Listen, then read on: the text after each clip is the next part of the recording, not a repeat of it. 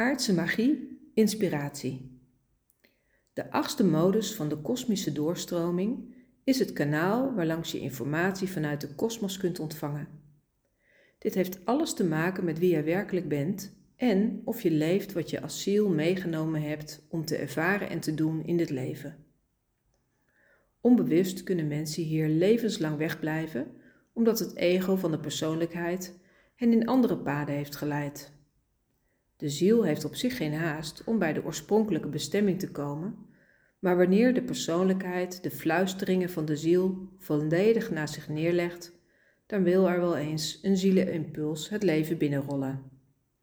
Dit zijn vaak gebeurtenissen die een grote impact hebben op het leven van de persoon. Een crisis. Mensen denken wel eens dat een crisis in het leven dient als een straf van bijvoorbeeld God of Allah. Maar zou een bron van onvoorwaardelijke liefde straffen? Meer over deze parel van een lesdag krijg je bij deelname.